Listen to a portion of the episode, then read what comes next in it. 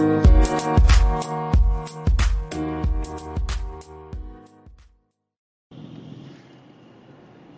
everyone. It's Edwin from Wake Up Learn. Hope all is going well. Next topic is about disruptive business models.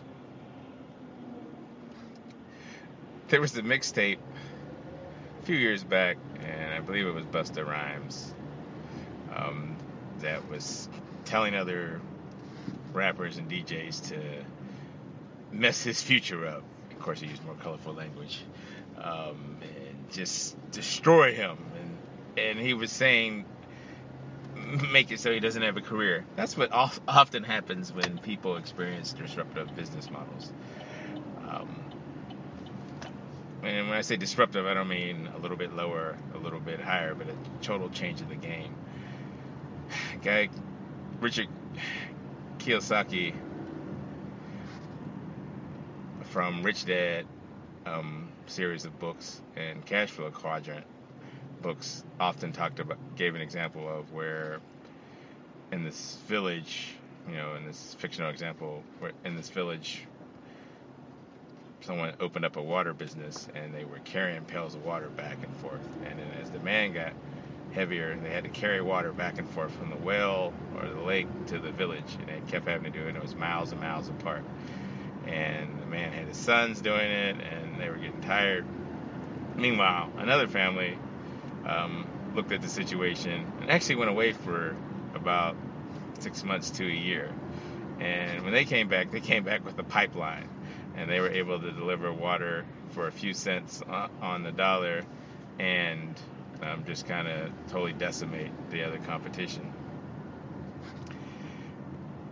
That's what happens oftentimes when people think outside the box. I think in a previous podcast I talked about 10x performance. Uh, that's the type of thinking that will transform um, ways of thinking. Um, and that's what happens even if when you're doing nonprofit work whether it's for-profit work,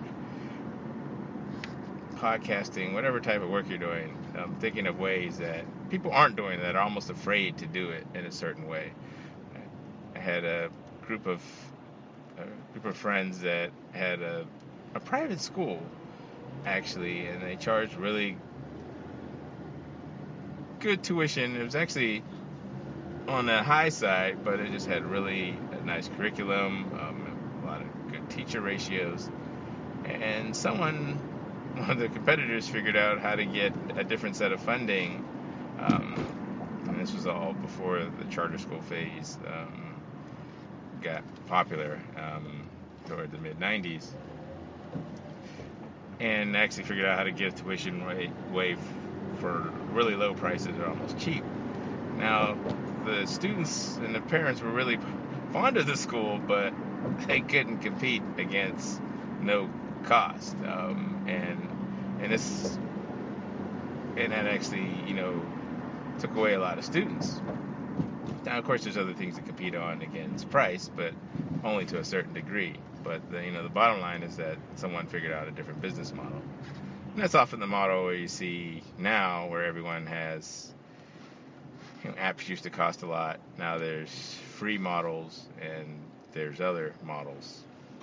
I mean, one famous example from a few years ago where you notice games like Temple Run and Subway Surfer really got did well at the freemium model, where they didn't charge for the app per se, but they started charging for extra tokens and extra levels, and they made millions of dollars just by charging for things that for a free app and not really not kind of disabled software to get the pro version, but just by having people being engaged and buying extra things. And so it's just to get your mind twirling on how can you disrupt? What is your competition not doing? What's happening in other areas? Um, that's all for now. It's Edwin from Wake Up Learn. Take care.